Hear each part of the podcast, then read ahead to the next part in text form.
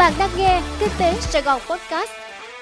Thưa quý vị, mời quý vị nghe bản tin podcast ngày 29 tháng 3 của Kinh tế Sài Gòn và tôi là Như Huỳnh sẽ cùng đồng hành với quý vị trong bản tin podcast ngày hôm nay.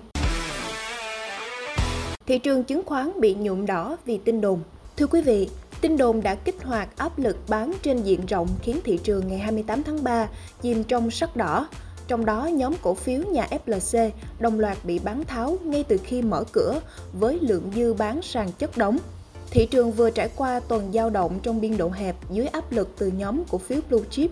Hầu hết các công ty chứng khoán vẫn đưa ra những nhận định khá tích cực về xu hướng tích lũy của thị trường để chuẩn bị cho giai đoạn tăng điểm trong thời gian tới. Tuy nhiên, những dự báo trên đã hoàn toàn sụp đổ trước những tin đồn.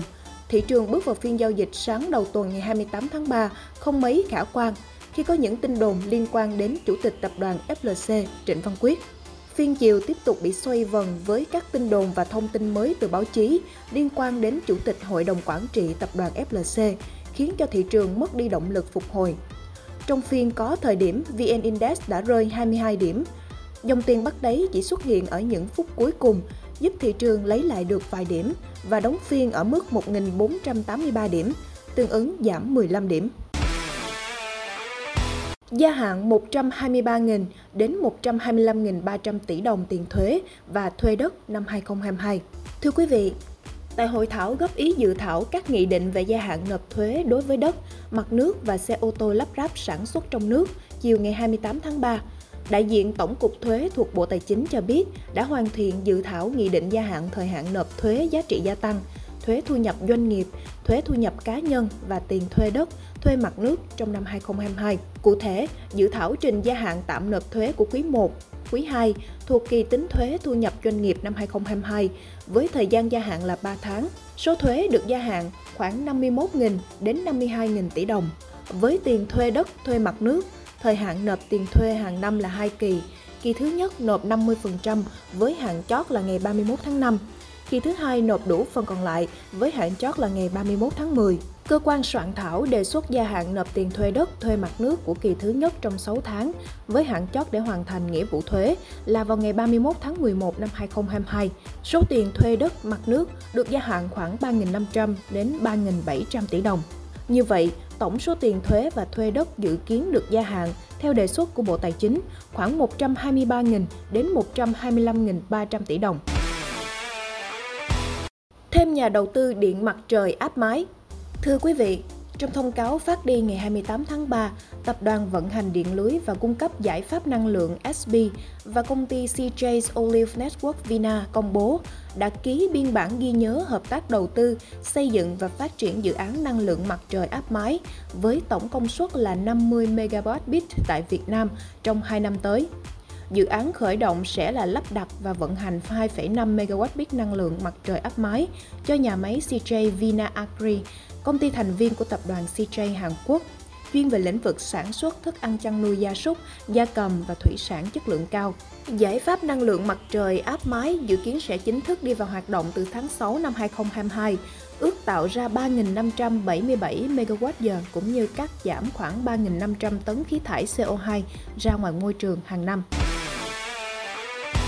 Đà Nẵng đưa vào hoạt động nút giao thông 3 tầng. Thưa quý vị, cụm nút giao thông phía Tây cầu Trần Thị Lý với 3 tầng giao thông được khánh thành vào sáng ngày 28 tháng 3, được kỳ vọng sẽ giảm tải áp lực giao thông tại cửa ngõ ra vào thành phố trong thời gian qua.